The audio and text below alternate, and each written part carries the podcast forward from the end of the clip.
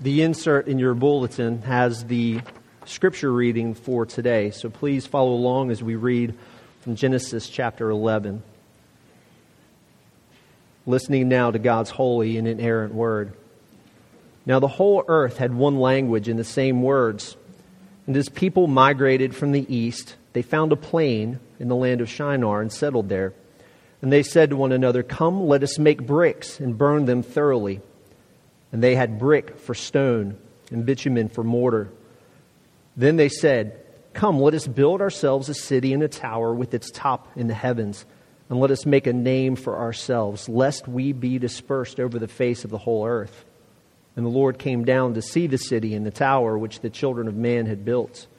And the Lord said, Behold, they are one people, and they have all one language. And this is only the beginning of what they will do and nothing that they propose to do will now be impossible for them. Come, let us go down and there confuse their language, so that they may not understand one another's speech. So the Lord dispersed them from there over the face of all the earth, and they left off building the city. Therefore, its name was called Babel, because there the Lord confused the language of all the earth. And from there the Lord dispersed them over the face of all the earth. The grass withers and the flowers fade, but the word of our God stands forever. Let's pray together. Our Heavenly Father, we thank you for your amazing grace, and we return these tithes, these gifts, these offerings to you because they have, in your grace, come to us from your hand. And as we ourselves prepare to sit beneath your word, we pray that you would meet each of us where we are by your grace, that you would meet those of us who walk through these doors and find ourselves this morning anxious and some hurt and some bitter and uh, some perhaps too comfortable, so comfortable we have forgotten our true dependence upon you for every breath. We pray that you would meet those of us who are doubting and skeptical, that you would meet those of us who are joyful, those of us who are excited to be here, as well as those who are wondering how they ever came to be here.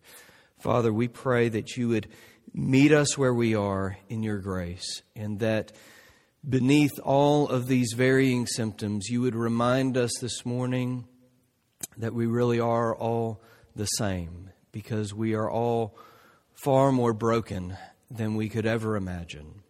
So we pray that you would reveal our, us to ourselves, but we pray also that you would reveal to us the Lord Jesus Christ, and that you would remind us that in him and because of his person and work, it can be true that at the same time we are far more broken than we could ever imagine.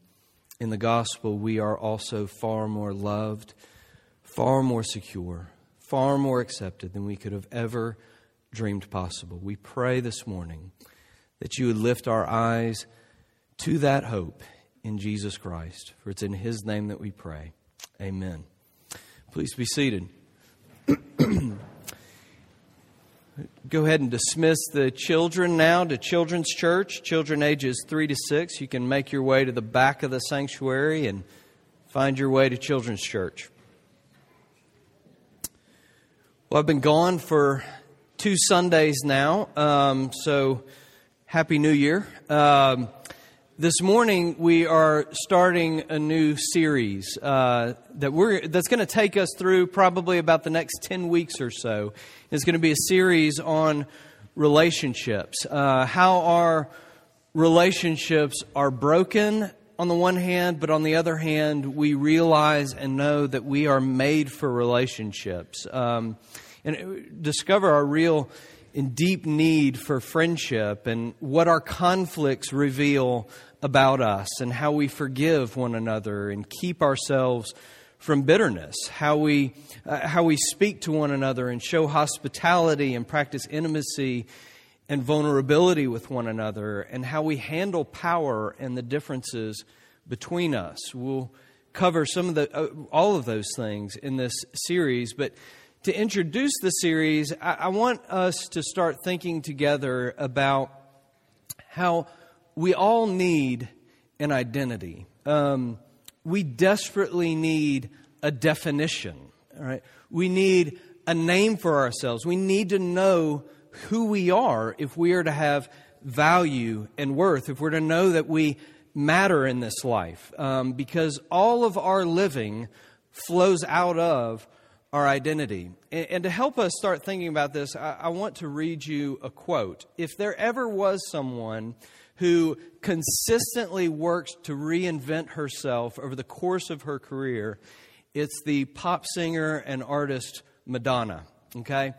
In fact, in 2004, um, Madonna's tour was called the Reinvention Tour. Um, and, and in an old interview in Vanity Fair, Madonna said this She said, I have an iron will, and all of my life has always been to conquer some horrible feeling of inadequacy.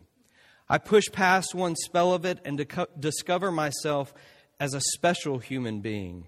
And then I get to another stage and think, I'm mediocre and uninteresting. Again and again, my drive in this life is from this horrible fear of being mediocre. And that's always pushing me, pushing me. Because even though I've become somebody, I still have to prove that I'm somebody. My struggle has never ended, and it probably never will. So you hear the fear, and you can't even say that it's a fear of failure or a fear, fear of being bad. The real terror that she says is pushing her is a fear of insignificance, right? Uh, to not matter. It's the terrible fear of being mediocre or uninteresting, to be found to be unimportant, right? To, in the end, not be somebody special. But listen closely to Madonna, and you will realize that it's more than even just a fear, right? It's really slavery. My struggle has never ended, she says, and it probably never will. We're going to have to be a little patient this morning uh, to get to see all of this unfold in this story about the Tower of Babel, but I do want you to understand this. Madonna's fear in slavery and actually, your fear and your slavery and mine, it is driving us in extremely deep and profound ways. And it's nothing new, right? It's as old as Genesis. We have a desperate need to matter, to be important, to be valuable, to be significant, to be somebody, to not be forgotten. We know it deep in our bones. We need to make a name for ourselves. We need to have a name for ourselves, an identity, a true sense of self. And this story in Genesis about the Tower of Babel, it may be new to you, or you may remember hearing this when you were a little child. But this morning, new or old, I want us to see four things in this passage. I want us to see glory affirmed, glory twisted, glory fractured, and glory redeemed. I'll tell you those as we go so you remember. First, glory affirmed.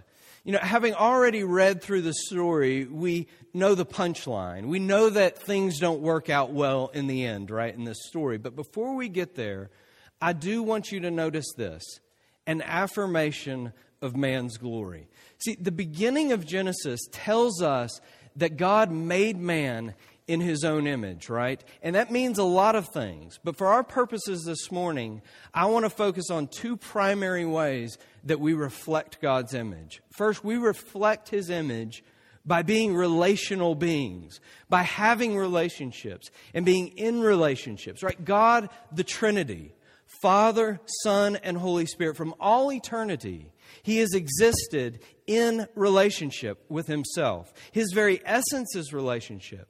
And so he made us relational. And second, being made in his image means that we reflect God's creativity. Right? He is a God who creates, and we cultivate, and we bring to fruition and creation what we envision. Our glory is a reflected glory, right? We reflect the image of God in our relationships and in our, in our, and in our creativity. And it's all here in Genesis chapter 11. Mankind is coming together relationally, right? Speaking one language and having the same words, right? We read these things in verses 1 through 3. They're communicating, they're coordinating, they're planning, they're reflecting together, right? They're dreaming and envisioning together. But in verses 3 and 4, we also see that mankind is coming together to create, to make bricks, and to build a city, and to build a tower, right? Exercising dominion over God's creation, right? Using resources to build and to achieve and to cultivate, seeing potential, and exercising real resolve to bring that potential into actuality. Architecture, construction, production. See, whether you're a Christian or not this morning, whether you believe this or not, I can, with very good conscience, tell you this that you are amazing. Right? All of creation is amazing. But humanity in particular is breathtaking. Because, you know, the rocks and the hills and the trees and the animals, they aren't reflecting and pondering and coming together. Right? They're not coming together in order to dream and to create and to build beauty and art. See, I fear that Christians often neglect this, that we are so quick to rush to our brokenness and fail to see our glory, the glory that we were made to reflect. But the Bible doesn't do that. And God doesn't do that. He doesn't rush by your glory. In Psalm 8, for example, David, the psalmist, writes, When I look at your heavens, the work of your fingers, the moon and the stars which you have set in place. What is man that you are mindful of him?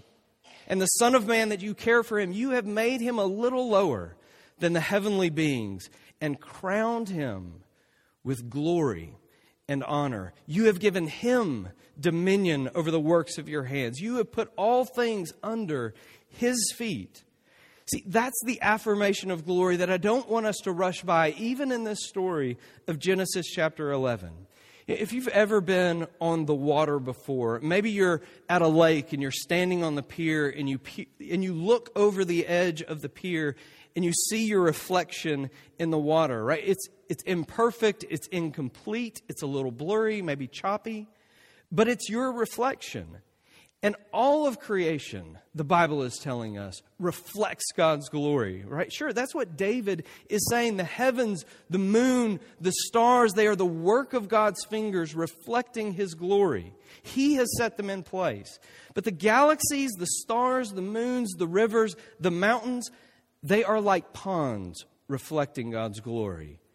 It's there, but it's blurry, it's choppy, and it's incomplete. The story of the Bible is that you, you and me, we are like mirrors made to reflect God's glory. A sharp, clear, distinct, bright reflection in comparison to the reflection in a pond. We are crowned, God says, with glory and honor, and that is most certainly seen when we relate to one another and when we exercise creativity and we strive and we dream and we work to cultivate, you and I can only begin to realize the beauty of our reflected glory when we embrace our relationships and our work. God built you and me to find deep satisfaction in who He made us to be. See, for us to move away from relationships or to move away from work and embracing work, is to move farther and farther away from being truly human. Now, second, let's consider together glory twisted. Look, I hope you know that even in reading this passage in Genesis chapter 11, there is nothing morally wrong with bricks, mortar, cities, or towers, even tall towers. There's nothing morally wrong with that. And glimmers and glints of, God, uh, of man's glory break through, and they are affirmed in that. But Genesis 11, Genesis 11, it is clearly making the point that man's glory was twisted. See, we don't have to guess how, we don't have to guess why, we don't have to guess to what end man's glory was twisted. There's nothing sinful about bricks, mortars, and even towers. Ah, but the motivation that we see in Genesis chapter 11. Look at verse 4. Then they said, Come, let us build ourselves a city and a tower with its top in the heavens, and let us make a name for ourselves, lest we be dispersed over the face of the whole earth. See, fear was driving Madonna. And fear was driving these men. Fear of dispersal, fear that we won't matter, fear that we'll be insignificant, fear that we will be forgotten. And if we're honest, the same fear is pushing and driving us. It's a desire, right, pushing within us to make a name for ourselves, to achieve an identity for ourselves, something that says, This is who I am. This is my reputation. This is my legacy that will last and go on. And that right there is the twist. That's the bend and the corruption. Not reflecting God's glory, but using His gifts to promote our own, right? To build a name for ourselves, right? To make sure our reputation is upheld and protected right? So that to make sure our interests and our honor is not neglected, to ensure that we aren't forgotten and that we aren't scattered. The story in Genesis 11 is a story of humanity twisting and turning away from facing God and reflecting His glory. Twisted, right? And turned in on ourselves, grasping and clutching after our own agendas our own comfort and security and honor and reputation, grasping and striving, trying to achieve a name for ourselves. Listen, there's this real interesting story that Jesus tells in Luke chapter 16. It's the parable of Lazarus and the rich man. And Lazarus was this poor, sick, troubled beggar who sat outside the home of a rich, wealthy, comfortable, and healthy man. And in the story that Jesus told, both men eventually died. And when they died, poor Lazarus was welcomed into heaven, and the rich man went to hell. Now, listen, here's the story that Je- here's the question that Jesus' story begs about the rich man and Lazarus. Why does one of the characters in Jesus' story have a name, Lazarus, and the other remains nameless. And here's the answer if you seek your identity and you try to find a name for yourself with your wealth, and you lose your wealth, then you are nothing. See, you were a rich man or you were nothing. You bent and turned and twisted glory to make a name for yourself but it couldn't possibly last forever. And it's not just money. What happens when the approval of others, right, is, is really what we seek and how we seek our name. Right? I once heard someone say that a true Southerner would rather die than be embarrassed. That's disturbing, right? Reputation. Without that approval and acceptance, I'm nothing. Right? Or achievement in your career. Why is it that every time our country falls into a depression or a recession, the, the suicide rate skyrockets. Right? Without this job, without this career, without this success to define me, I'm no one. And we try to achieve a name through all sorts of things, right? Through the accumulation of power or through our parenting or through our attractability of the opposite sex, right? Fragile, vulnerable, and fleeting. In the end, our effort to make a name for ourselves leaves us without a name, is what this story is telling us. You know, we said in, this, in the last point that all of creation is a pond. But you and I were created to be mirrors, right? Think with me about how mirrors work, right? This isn't complicated stuff here, right? Uh, mirrors reflect light, right? The glass that's backed with foil or silver or whatever, it faces and reflects the light and gives a clear, distinct picture and, and reflection, right? Mirrors, here's what mirrors don't generate light they only reflect light. And twisted and turned away from the light, the mirror cannot work. It cannot reflect. C.S. Lewis wrote in his book, The Four Loves, that we all want to believe that the light or that the glory is coming from within ourselves, right? That it's not that it's native to us. He wrote this Thus, depth beneath depth and subtlety within subtlety, there remains some lingering idea of our own, our very own attractiveness. It is easy to acknowledge, but almost impossible to realize for long, that we are mirrors whose brightness, if we are bright, is wholly derived from the sun that shines upon us. Surely we must have a little, however little, native luminosity. Surely we can't be quite creatures. See, we want to believe that we can make a name for ourselves turned away from the sun. St. Augustine famously wrote that man's nature was incurvatus in se, which I don't know Latin, but I'm told means turned or curved inward on oneself. He's saying that fallen humanity is naturally twisted and turned away from the sun, from the brightness of God's glory. Bent away from the light, we are naturally withering in death and darkness. See, here's what we need to realize we are grasping and striving to make a name for ourselves through our performance or reputation, success, or acceptance, right? And that striving is really, really deep it's compulsive, it's enslaving. It turns us furious, right?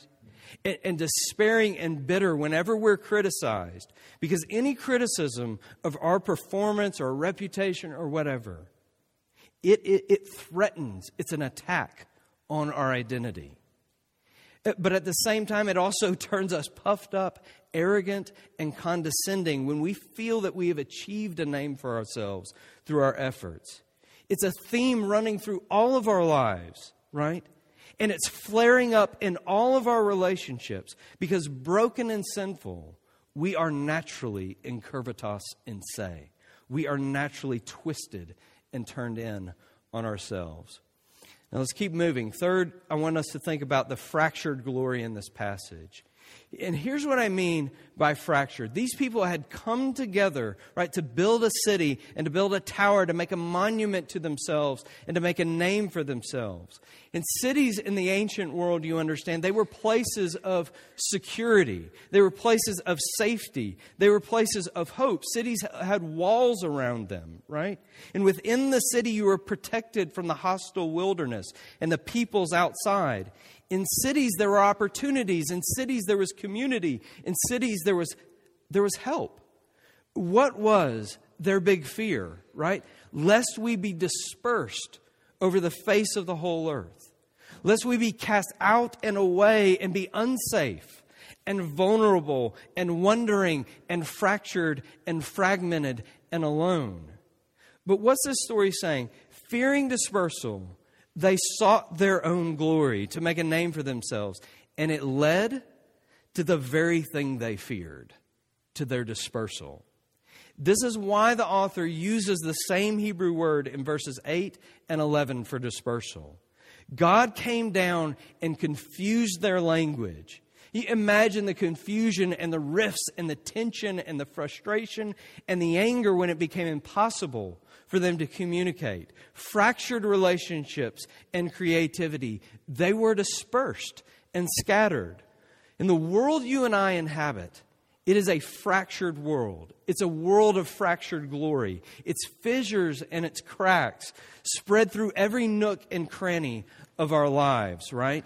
And see, the point, the pain of it all, the pain of it all is that when we move in our humanity to relate to one another, those fissures and those fractures and those broken places, they constantly get bumped. Lewis Smedes commented on a hard lesson learned in marriage, one that, um, that many of us learned the hard way, because we know we were made for a relationship, right? And so we want to marry that one right person, right? The one that will complete us, the one that will fill our lives with joy and heal us. And here's the hard lesson Smedes very succinctly puts here and summarizes No one ever marries the right person, right? The one we hope will heal us winds up hurting us. The person we hope to complete us really shows us our brokenness.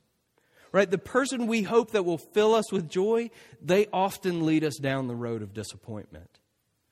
You feel this in your relationships, don't you? To be alone, you know it, it is to be less than human. Right? But to be vulnerable and open with one another, to move towards one another is a terrible risk of pain. Ensuring that our brokenness, our fractures, and our fissures get bumped. That's a really hard pill for us to swallow, right? And it's there in Genesis 11. The fear of dispersal, of aloneness, of fracture became a reality when man was twisted and turned away from God's glory. It's a really hard pill to swallow. But I want to suggest to you in this passage that what we see is God chasing that bitter pill with mercy. Right? The Hebrew scholars Keil and Delitzsch, they comment on this passage that the firm establishment of an ungodly unity, the wickedness and audacity of men, would have led to fearful enterprises. But God determined by confusing their language to prevent the heightening of sin through ungodly association and to frustrate their design. It's a little hard to follow audibly, I know, but what they're saying is that in God's very act of judgment, there is mercy. God is saying in verse 6 that unchecked, this wickedness will, would flower into unimaginable horror and terror. Turned away from the life giving heat of the sun, the flowers would shrivel and wither and become distorted and dead. Look, for those of you in relationships, which is all of us, right? There is a certain mercy from God, even in our most fractured, painful moments of relationships. I know that sounds weird, but it's true. I've often said that, that paper cuts are terrible, right? They're terrible not, not because if you get one, you might bleed to death and you need to be rushed to the ER. Um, and they're not terrible because the pain is so unbearable. They are terrible because you usually get paper cuts on one of your fingers. And after the initial cut, you forget the paper cut is there until you go to grab a pen and the pressure aggravates that cut, or until you reach into a bag of salty potato chips and the salt gets in there and it stings and burns, right? Or until you go to wash your hands and the soap gets in there and it stings. It gets inside that wound, inside that cut, and stings. We are made for relationships. To be alone is to be less than human, but twisted and broken and curved in on ourselves, relationships, they are often poking and prodding and aggravating the open wounds of our brokenness. Right? We move towards someone with hope. This time it'll be different, but we get burned again. And listen to me the closer the relationship, the more intense the pain. Right? You could hurt me, but not like my best friend could hurt me. And my best friend could hurt me, but not like my spouse could hurt me, right? The closer the proximity, the deeper and more profound the pain and the sting and the burn of fractured relationships. But I'm telling you in this point here, hidden in the fracture itself, in the hurt itself, in the disappointment, and in the sorrow is mercy. When you have a paper cut and the salt or the soap gets in there and burns, you don't blame the potato chips and you don't blame the soap right? You realize that you are, in, you are cut and you are broken and you are in need of healing. And when relationships bump into our fractures and fissures, the pain is mercifully reminding us that we are cut and wounded. And no brother, no sister, no parent, no friend, no spouse could ever shine upon you and give you life. Right? No achievement, no amount of wealth, no, no amount of success or peer approval could ever give you life. The pain is meant to peel our eyes off of ourselves in order that we would look somewhere else for a name. It, right, in, in order that we would find somewhere else an identity that can survive criticism and success and any circumstance, even death itself, like for Lazarus. And that brings us to our final point this morning glory redeemed. Here's, here's my little bridge from fractured glory to glory redeemed. Tim Lane and Paul Tripp, they write in their book on relationships, they have this profound statement, I think. They say, Every painful thing we experience in relationships is meant to remind us of our need of Jesus. And every good thing we experience is meant to be a metaphor for what can only be found in Jesus. Let me make just a, a couple of brief remarks about set, the setting of this story and the larger story of the Bible, and what I think is the answer to the cry of Genesis 11. Genesis 11 is a story of humanity, even in its glory, gone wrong, right? And it, begin, it, it begins with humanity together, but it ends in humanity dispersed and alone. It's a story that begins with one language and the same words, but it ends with confused language, right? And different words. There's this weird story in the beginning of the book of Acts, right, which follows the story of Jesus' crucifixion and resurrection. And the disciples found themselves huddled together when the Holy Spirit was poured out on these men. And we are told in that story that the disciples began to speak in tongues, right? In different languages. It happened on the day of Pentecost, you may remember, and there were people from all kinds of different nations and tribes, but they were all hearing the disciples speak in their different languages. And they were amazed because they were all in their own tongue. They were not confused, but they were all hearing the same story of the gospel of the Lord Jesus Christ. And at the end of a sermon preached by Peter in Acts chapter 2, they all said to Peter with one voice, and they said this to the other apostles as well Brothers, what shall we do? And this is what Peter said to them Repent and be baptized, every one of you, in the name of Jesus Christ for the forgiveness of your sins, and you will receive the gift of the Holy Spirit. You know what I think Acts 2 is telling us, among other things, is this that Jesus came to undo the Tower of Babel. He came to restore and redeem us. That's what you need to see in Acts chapter 2, among other things. This story of great reversal. He came to, the king came to put us back together, not just individually, but relationally. He came to set everything that is wrong in this world right again. Now, listen to me. We are all of us desperate for a name. We have to have an identity. We cannot live without an identity. And this fear that we aren't somebody, that we don't matter, it is pushing us and pushing us. And here's what the life, death, and resurrection of Jesus says this is what the gospel says to you and me God Himself came down, and His name was the name above every name. And He saw you and me fearful and fractured and twisted and turned away.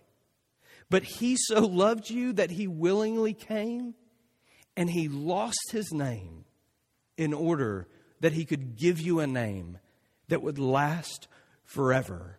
A name that can survive all the ups and downs of life. He came to give you an identity, and an identity that says you are loved through and through and completely by the King of Kings, the one who with his fingers drew the heavens and the stars, right, in the skies. He values you so much that he gave his life for you. The one who from all eternity has existed in perfect relationship of love. He welcomes you in and he covers you in the robes of his son's righteousness so that you would know forever his never stopping, never giving up, unbreakable, and forever love of you. Real quick, I, I, know I'm going a little long this morning, but I want to give you three things that you need to do if you were to get this name and understand this name that He's given you. First, you get this name by stopping. I mean, you stop trying to make a name for yourself. You stop trying to achieve a name for yourself. Some of you, I know in my saying this, you are going to mishear me. And you are going to think, okay, stop trying to make a name for myself in my career and peer approval and acceptance and money and all that kind of stuff, being a good parent or whatever. and I need to start doing more religious things. You completely misheard me. You get this name by stopping it all right? By stopping even all the religious things, even all of your efforts to achieve a better morality for yourself. You get this name by stopping, by stopping it all. For some of you, it is not the bad things in your life that are keeping you out of the kingdom and away from this name. It is all the good things in your life because you've started to think some of this brightness must be native to me, must be coming from me. Now, the first thing you have to do is you have to stop. And second, you get this name by receiving. Listen, the one thing the gospel requires of you in order for you to have a name and an identity that will last forever and ever is nothing. And the problem that most of us face is that so, so very few of us have it. Right? The good news I am telling you about this morning really is this free. Don't let anyone else tell you different because I don't care who you are or what you've done or where you have been. If you come to Jesus with the empty, outstretched hand of the beggar, you will receive a name that lasts forever. This name cannot be achieved by you. Why is that? Because this name was achieved by the Lord Jesus Christ in your place, and you must receive it. And third, you get this name and understand this name by beginning to live for God's glory. See, it's death to be curved in on ourselves. It's the source of all our trouble, all our self centered, narcissistic ways that we are turned in on ourselves, seeking our own glory. And this is why Jesus, throughout the Gospels, says to us in so many different ways that only when you lose your life will you find your life. You will never get a sense of self by seeking a sense of self. It comes indirectly. Like the people in this passage, seek your own glory, your own, in your own agenda, your own comfort, your own security, your own reputation, your own happiness, and you will lose it. But turn and face the sun, right? The bright, life giving sun of God's glory, and you will find a name that lasts forever. So, how, how do you do, how do, how do we do that? How do we do all of these things? Let me tell you, when the beauty of a Savior who lost his name to freely give you a name, when that sun comes up and dawns on you, it will begin to thaw your icy heart. This, that good news will warm you. That good news alone will set you free so that you can finally put your compulsions down and stop and receive. And it ushers you in to the beauty you know you were made for. Because you know you were made for a beauty larger and grander and bigger than yourself. And this beauty pulls you in to heal you, to complete you, and to redeem you, and to set you free to move out in all of your relationships for the glory of God. Let's pray together. Heavenly Father, we thank you for your word. We thank you for the clarity of your word, even in stories that maybe we've forgotten for a long time, like the story of the Tower of Babel, how it reminds us of the brokenness of our lives and our hearts, and the ways that we so often seek our own glory, the ways in which we are turned in on ourselves and away from your face. Father, we pray that in your mercy, you would use even the pain of our relationships, even the disappointment and the hurt of our relationships, to wake us up. To wake us up in order that we would realize that we can only find a name when we stop, that we can only find a name not by achieving, but by receiving the name that your Son has purchased for us in his life, death, and resurrection. And Father, we pray that in the freedom of the gospel, we would indeed be ushered into a story, into a beauty larger and grander and bigger than ourselves, that we would be pulled in and that we would be healed, and that we individually would be redeemed, and that all our relationships would be redeemed by grace. It's in Jesus' name that we pray. Amen.